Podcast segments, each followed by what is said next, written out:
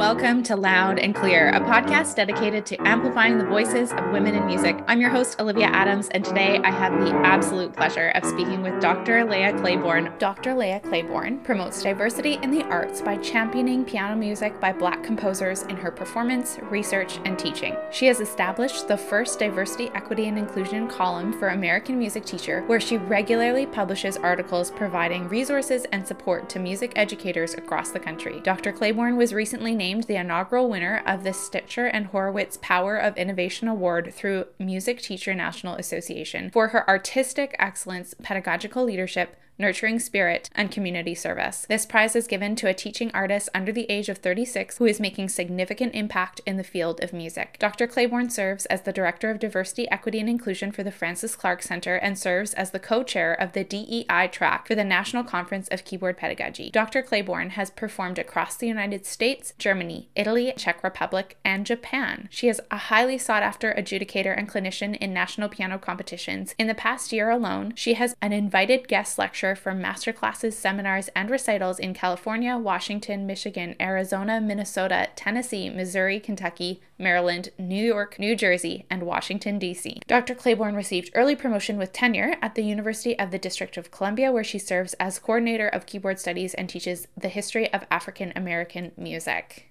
Welcome, Leah. It's so great to have you. How are you doing? I'm doing well. I'm so excited for this. Thank you for the invitation, Olivia. Well, absolutely. you're you're an easy ask. I always like to start off my interviews with the same question, and that is what led you down the path of becoming a musician? What's that origin story for you? Yeah, so I always grew up in a family where music was just everywhere. Primarily jazz music actually, not classical. So my journey to classical music was not the start of it all, but my dad is a jazz uh, bass player. So he would always have just the great uh, jazz artists playing on his turntable. And what I would love to do was sit at his feet and just listen to um, not only the music, but listen to his stories about how these musicians changed their world essentially and their mm-hmm. society. I just thought musicians were, you know, these everyday heroes. So that's what I really wanted to do um, because I grew up knowing that musicians were activists. I didn't have that term at the at the time, but that's how I always viewed musicians to be. So my dad put my sister and I in classical piano music, but we wanted to do jazz. we both very much wanted to do jazz. And then my first teacher, she became a family member, really, um, more like a godmother, if, if anything, is the closest thing you could say to that. And I just stuck with classical um, because I, I loved her. Um, I loved the music. And um, yeah, then the I guess the rest is history. I just I never turned back. Yeah. Oh, I think that like those early piano teachers are just mm-hmm. such a powerful influence. Um, I feel the same way whenever I go back to Saskatoon. I always go and visit my old piano teachers. I love that. Just, you're exactly right. It's like they're a part of they're a part of you. They're a part of your family. And I think private music teachers have that privilege of being able to sort of like shepherd a student from the early stages right up until you know know graduation or or beyond um, and sort of see their musical growth. Whereas um, classroom music teachers don't they don't get that that privilege because they usually teach the same grade year after year. That's so true. I, you know i don't think i ever thought of it that way but it's it's one of the professions that as you progress and journey on you're still with that same person. yeah that's yeah that's true it's very beautiful i came to know you through your research on the piano music of black composers in your mm-hmm. 2018 dissertation mm-hmm. and immediately fell in love with your work because you were willing to talk about something and expose something in piano performance and pedagogy that few people at the time were willing to talk about and that also inspired me to to give voice to that as as well. And i was wondering if you could talk more about that research and what led you down the path of researching the piano music of black composers? Yeah so this journey started in a couple different ways. One is that i always felt incredibly isolated as i pursued uh, my degree in piano classical piano music right? My undergrad there were no or actually both for undergrad and graduate studies there were um, never any faculty that were Black in the piano departments. There are very few Black classical pianists in my degree programs. Um, when I was at Michigan, there were absolutely no uh, Black students studying classical piano music, absolutely no Black faculty doing classical piano either. So I had to find community. it yeah. was it was just so vital for me. Um, and I realized that because of that isolation was actually a, it, it became a positive point because it it forced me to go outside and broaden my reach um, and find and find community. So for me, what did community look like? And it was yes, my immediate environment, but it was also my field, my pedagogy field, right? And I wanted to find ways to think about five year old Leah, what would it have been like to have more music by someone who looked like me as I was growing up? I think that would have been so impactful and it would have changed a lot of my views about classical music. so when I was in grad school, I had a fantastic uh, mentor. The chair of my dissertation committee is Dr. John Ellis, who leads the pedagogy uh, department at University of Michigan. And little did I know his own teacher, Arthur Cunningham, incredible Black composer, was his teacher as well. So the idea when I came to him and I said, I think I want to start doing some research on the impact of Black composers in pedagogy, he was just all for it. He was not just all for it, but super excited. And I didn't even know that he already had like this wealth of knowledge as well. So it was just like a beautiful moment, you know, because I knew that with uh, whatever I found, and I had no idea how much I would find, that I had so much support already from the person who was, you know, helping me lead the way during this degree. So for me, I went in very blindly and very ignorant.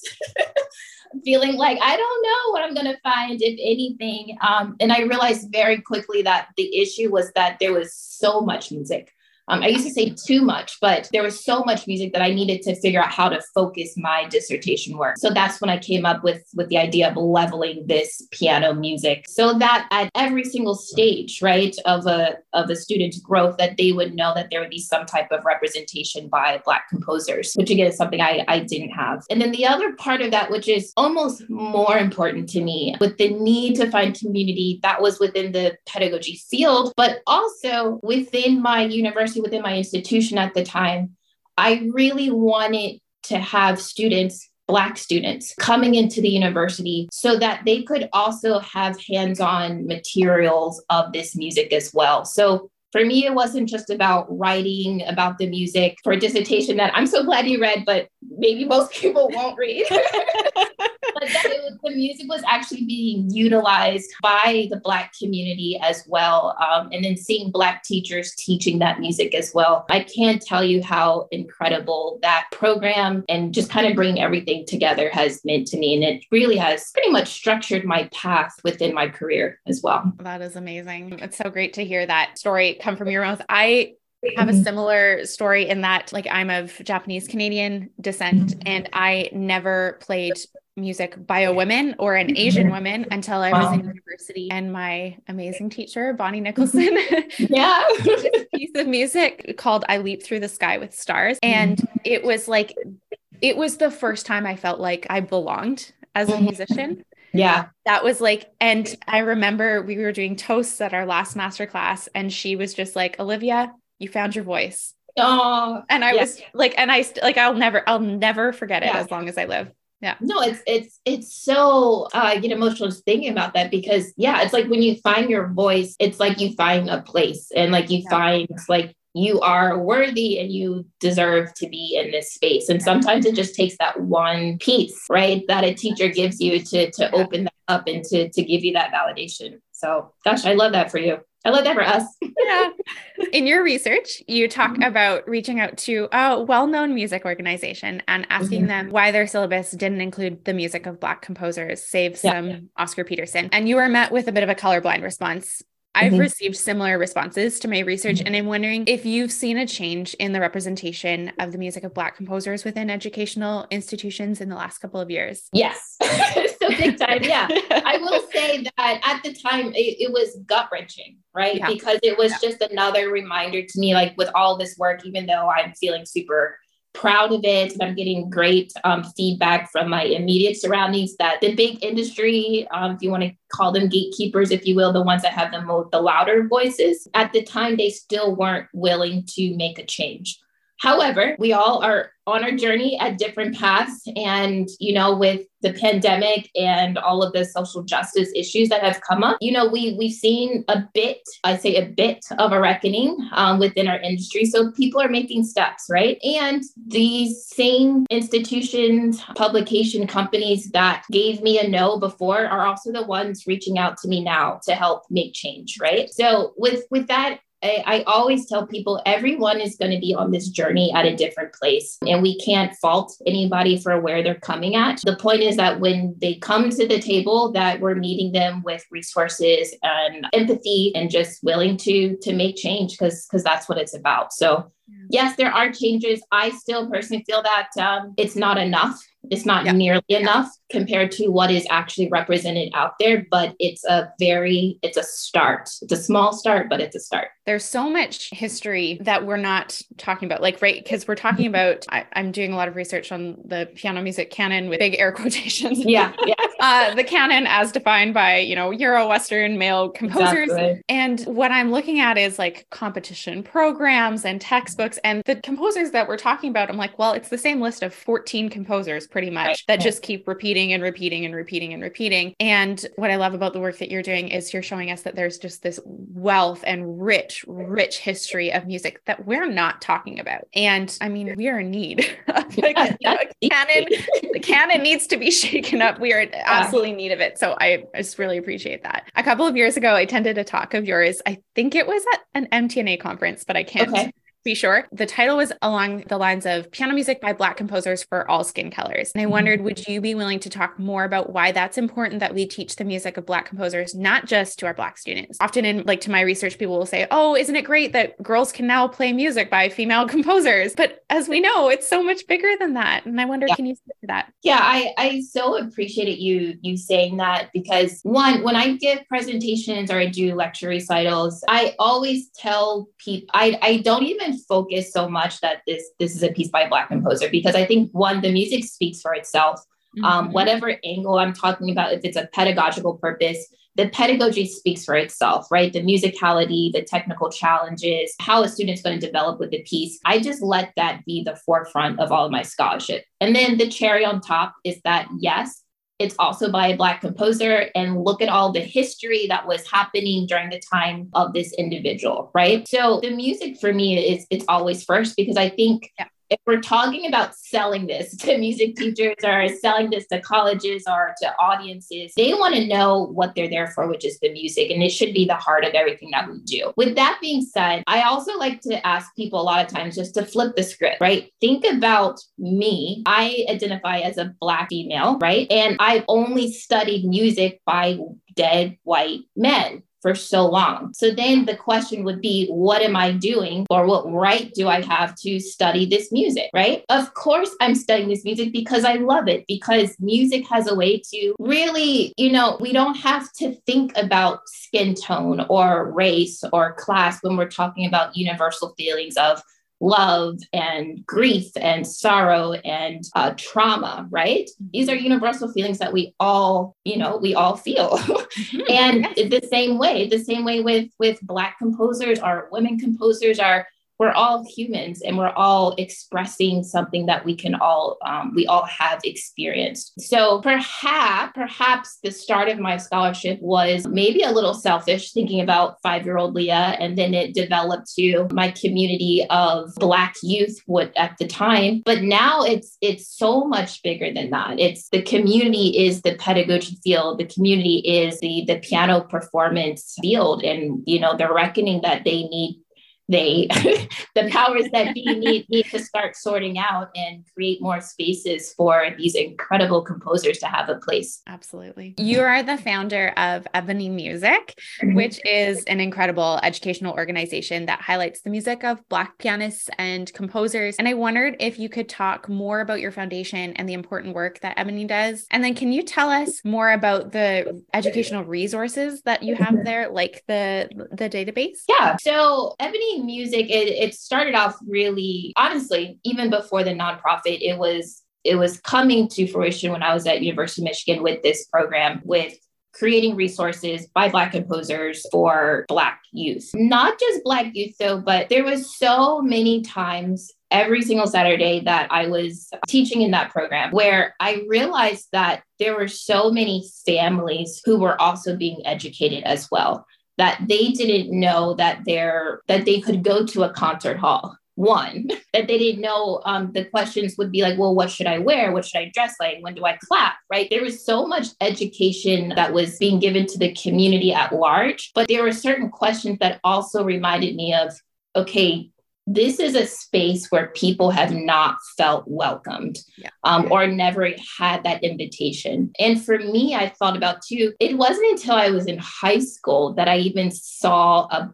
a professional Black pianist, Awadagin Pratt, um, coming to Baltimore Symphony Orchestra and that was just mind blowing for me so the the idea first of ebony music is that representation it matters and it makes such a huge difference, not just to Black communities, but for, again, for our community, for our field at large, that there are so many of us out here doing incredible work. So you can call on us instead of this few, you know, the, the, yeah. the small chosen few that you, that you keep, I don't want to say recycling, but keep utilizing, right? And then the other part, yes, with the database, there have been so many databases that have come, you know, even within like the last three or four years. And I love research. I know you love research. That's what we do. Absolutely. We do, right. but I'm also completely aware just listening to teachers and, you know, people feel different ways about this, but sometimes teachers actually don't like databases. They feel like it's too overwhelming. So with that being said, one thing that we did with Music Teachers National Association is that we started creating a top 10 list that we're going to keep recycling every single year so that we can do a lot of focus and a lot of education, bring out um, the life of these composers and the music that they're creating 10, 10 pieces for the junior level, 10 pieces for the senior level, and then 10 pieces for the young artist level, so that teachers can really they need to do their homework and in their yeah. research as well that they need to they need to come to the table what willing to learn and educate themselves. So each year we're, we're doing a big focus on 10 pieces at these different levels that teachers can start utilizing. And then this year was our was our kickoff year at MTNA which was at, in reno and we were able to award uh, the ebony prize. Yeah we were super super excited about it. That at mainly excited too because at every single level there was someone at the national level who performed a piece by a black composer. So i thought that was absolutely huge not on our part, but it's a testament to the music community that mm-hmm. teachers across the country are really taking this music seriously at the same level as Beethoven and Bach and Chopin. So that was a really beautiful moment. And I have to tell you, these performances, I was just crying the whole time. I was yeah. I was moved by Florence Price um, at the junior level. I was moved by William Grant Still at the senior level. Absolutely floored and moved by uh, Anthony Green, a living composer, living Black composer at the young artist level. So there there are waves uh, happening, um, and I'm I'm grateful to be locking arms with with people like you and, and other people to to try to make some real change yeah. I really liked that idea of focusing on 10 pieces for each level because I'm with you that sometimes it's like the music feels overwhelming. You're like, where, where do I start? Yeah. And I think that teachers often turn to, you know, an RCM book or a Faber book, or just because they know, they know the music and they're mm-hmm. familiar mm-hmm. with it. And yeah. so we have to be willing to do our own education of learning more music and not mm-hmm. that we need to scrap all of the repertoire that we've ever taught, but just slowly adding in more and more of those pedagogical pieces you introduced me to in one of your workshops to the the piece crisscross by oh, Florence yeah. Price. And yes. that I'd have to say that is some of my students' favorite like yeah. pieces because they love they love doing it at different tempos, different yeah. articulations. They love the fun of crossing their hands. They think it looks super professional, which they it love does. They're virtuosi here all, you know, overnight. exactly. Exactly. And so I think that that is so important that we're slowly adding. It doesn't mean okay, scrap all of the music that you've taught for the last 20 years and okay. we're going to replace it with new music but continue to grow your your teaching repertoire yeah that's that's great well, you are a professor at the University of DC, but you also have some publicly available courses through the Frances Clark Center. And I wonder if you could let our audience know more about these courses. We have a lot of music teachers that tune in, so I think that they'll be of, of help because we can't all sit in your classes at the yeah. university. Yeah. So this the first course was um, I'm gonna Unsung Heroes mm-hmm. uh, 20 pieces by Black composers for all skill levels. I think that's the official title. So that's published through the Frances Clark Center. Um, that was so much fun. I have to tell you, like, it, I mean, for, it was a lot of work, but it was also yeah. a lot of fun. It was fun because one, I was able to work with dear, dear friend of mine, Dr. Artina McCain, who's another just a powerhouse pianist, Incredible. person, pedagogue, and then also Dr. Leah Jensen Abbott, another powerhouse uh, musician, pianist, yeah. pedagogue. And they were two people who, at the time, I don't think I had actually met either of them, but loved their research, had impacted my research as well. So I invited them to to join me in this course, and it's always so much better when you're collaborating with other people on a topic that you love, topic that you know could do a lot to help change your field. So that was that course. We have music for beginning levels, um, intermediate and advanced levels. And again, we're talking about the pedagogy first, right? What is the student going to gain um, when they learn this piece? And then we do teaching demonstrations videos. We do articles for the history of the composers. I think there's like some questions in there for, you know, reflections for the teachers as well. So yeah, that that was I think that was 2019 or 2020 that the course came out. I just do have to say Frances Clark in general has a lot of other courses. They have the women composers course. Um, they just launched the Latin American composers course, which I think is something wild, like 88 pieces that's within that course. And then we're just finishing up another course that I created in partnership with the Frances Clark Center and Dr. Artina McCain and Dr. Susie Garcia. We don't have a title yet. we don't have a title yet. It's coming out soon. I think it's coming out in June, perhaps September. But the idea, whether we want to call it anti racist practices to be mindful of when we're teaching, or another title that's out there is best pedagogy practices in the lens of DEI. I'm really excited about that course too, because it's allowing the teacher to be accountable for their resources and how they're teaching in their studio, no matter where you live in this country. So, really taking a deep dive in the method books that are the most popular, looking at what is represented what's not, looking at the images, looking at the titles, looking at the lyrics, letting teachers know about the history when some of these melodies come from the minstrel show. We're also looking at diverse literature, the scope that's represented in a lot of these larger publications, what's not represented, talking about appropriation with some of the music. We're also looking at something that's very, very dear to my heart is equitable practices, how to make more music available to more people. And we're not saying you need to change your business model, but no matter where you are in the country, this country is still so incredibly segregated, whether we want to admit it or not. There are certain neighborhoods where certain people just know to go based on their skin tone or based on their mm-hmm. class. And then we are as pianists, we're positioned in those in those neighborhoods as well. But mm-hmm. if you just go maybe an exit over or two exit over, you're in a completely different neighborhood. Mm-hmm. So these are really looking at ways we invited experts who have done incredible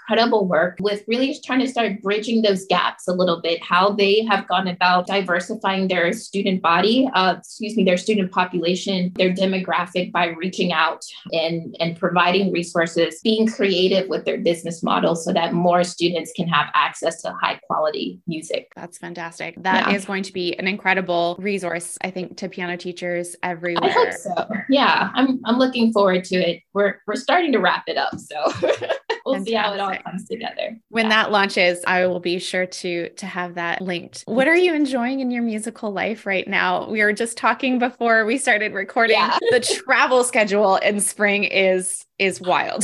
spring is wild. You know, things I'm I'm super grateful first of all, but it, it's it's a crazy time. Yes, there's just a lot more traveling because I think people people are opening their doors, right? Yeah. We're yeah. out of COVID, um, hopefully for yeah. for a while. Um, so so yeah, so I'm I'm traveling a lot more, doing a lot more performances, doing a lot more lectures, and I'm I love it. It it makes all the difference when you can speak to someone in person. They can you know feel your heart and they can feel your passion and also they can hear your own passion when you sit at the piano and as we were saying earlier you can always tell when someone feels like they're at home with their music and they found their voice with their music. And I'm so grateful to be able to, to share that with a lot of different music teachers. I was going through a list, I don't even want to say the number, but the amount of states that I've either done virtual or now in person recitals, lecture recitals, or keynotes for. I'm just, I just keep saying grateful because it's, it's, it's an exciting time for for the field, and I, am grateful to give the opportunity to to share my research with them. Fantastic. What are you looking forward to in your musical life right now? what am I looking for? Mainly um, finishing up deadlines, finishing up a lot of deadlines I'm doing a lot of publishing, which is something that I started over COVID, doing a lot more publishing, doing a lot more writing. The thing I'm most looking forward to immediately, I'm done it, which I'm happy to say. But in May, I have two books that are coming out from Hal Leonard, which is Piano Music for the Very Beginning Pianist by Black composers. So that's a two volume book. And I'm I'm just so excited about it because there's a not a lot there's great resources out there by Black composers readily available, but there's this sweet spot that I feel is not touched as well, which is the very beginning pianist. Yeah. So, someone who's in that primer level method book that they can pull out this book and have something in the five finger pattern, or maybe a little bit outside of that with just your quarter notes and half notes. Mm-hmm. And you can still see that these are by Black composers. So, the first book is for your very beginning pianist to elementary. And then the second book is late elementary to early intermediate. So I'm really excited. Again, it's done. You can even pre-order it now if you wanted. But the big oh, I'm definitely pre-ordering. big announcement comes out uh, in May. So that that's something I, I'm looking forward to is just being out and done because it's been it's been a long project yeah congratulations on that Thanks. i'm really excited for those to come out and put them to good use in my studio Thank during you. covid i didn't start mm-hmm. any new beginners because mm-hmm. being like that sort of whiplash of online in person online in person. Yeah. we had quite a few lockdowns here in uh, ottawa. Yeah. And so i was like you know what? It's not like a good environment to just start somebody online when i can't you know have them in my studio cons- on a consistent basis. And so then i had quite a few on my waiting list and this year i opened it up and i was now i'm teaching beginners which i have not taught beginners in a few years because yeah. of, of right and so it's like, oh yeah, right back to that five finger pattern. like, exactly. Yeah how many ways can we make this melody work? Yeah. exactly. So looking forward to those resources coming out. Well, it has been such a pleasure getting to chat with you. Is there anything we didn't get to that uh, that you want to talk about? No, I just want to say I I have to tell you too, Olivia. I I've just been a fan of your work as well. So it's it's been such yeah, really an, an honor to to know the work that you're doing, to know the impact that you're doing, not just with the dissertation, but with your your advocacy and all your conferences, lectures lectures, and then this podcast as well. It's really, really encouraging. And I hope that everyone who listens to this, whatever your passion is, to know that there are other people most likely doing some type of the same work. So we we make the change by linking arms. So thank you for reaching out to me because I'm a huge fangirling as well. um, I'm huge fangirling too. Thank you for your really kind words. I told you before, you um, but you are one of my research heroes and sort of were a step ahead of me and and showed that my my research could also be advocacy absolutely. um, and it could it could result in tangible change. And so i'm so grateful for the model that you've set and the work that you're doing. So thank you thank you. We're going to wrap up our chat with a few rapid fire questions. No wrong right. answers. All right. can you point to a moment when you knew you wanted to be a musician? Point to a moment. Being at my dad's feet listening to these, these the jazz music yeah record albums, reading those. Yeah. I love that. Favorite piece or song to perform currently? Ooh, currently, um, Irene Britton Smith, Passacaglia, in C sharp minor.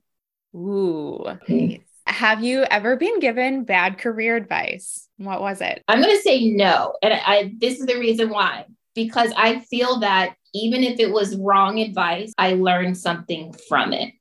Mm, mm-hmm. And I often like to say, every time there's a no, you can also realize where the yes is very close by. I like that. What's some good music or career advice you can pass on to other musicians? That's it's a loaded one, right? I would say the biggest one is that it takes time to find your voice um, and to be patient with yourself because you can't. If I could tell myself something, you can't. Uh, experience is everything, and the way my life has unfolded, even to this day, right now, I'm so grateful for all of those moments. And the reason I can come to a stage with so much more confidence or I can say things more boldly or write about them more boldly is because of everything that's impacted me up to this moment. So be patient with yourself um, and keep cultivating your voice because it's unique and no one else has it. I love that. Something I tell my students, we're we're gearing up for festival season. Our festival here in Ottawa starts next or this week. Oh, geez. Nice. Yeah. Um, and I told them, I said, even if somebody plays the same piece as you in the same class, no one is going to play it like you can because you are the only person that can play it that way. Love it. So I think that's great advice. What music are you listening to right now? What am I listening to right now? A lot of Tems. I, I actually don't listen to classical music that often. I know it's terrible terrible. that's no, that's um, you know what? Everyone says that. Everyone goes, I know this is I should be listening to classical music, but I don't. And I was like, we're around it all the time, you know. Exactly. yeah. My I've been listening to a lot of Tim's, a lot of Erica Badu, just like, you know, older hits and last night I was listening to Dixie Chicks. I know people are like, what? But I actually grew up listening to a lot of country music. So I, I, yeah, that's, it's all over the place, but that's me in general. So I love it. Well, thanks for coming on loud and clear. Do you mind letting our audience know where they can find you? Of course, you can find what do you want, like social handles? Yeah, social Leah, or yeah, Leah Claiborne for um, Instagram. Um, I'm on Facebook as well. And if you wanted to write me email, it's leah.claiborne at UDC, which is University District of Columbia.edu. Amazing. I'll have links to everything that we've referenced in the show notes. Thanks again for coming on and talking music yeah. with me. Thanks so much, Olivia. Have a good one. Take care. Bye.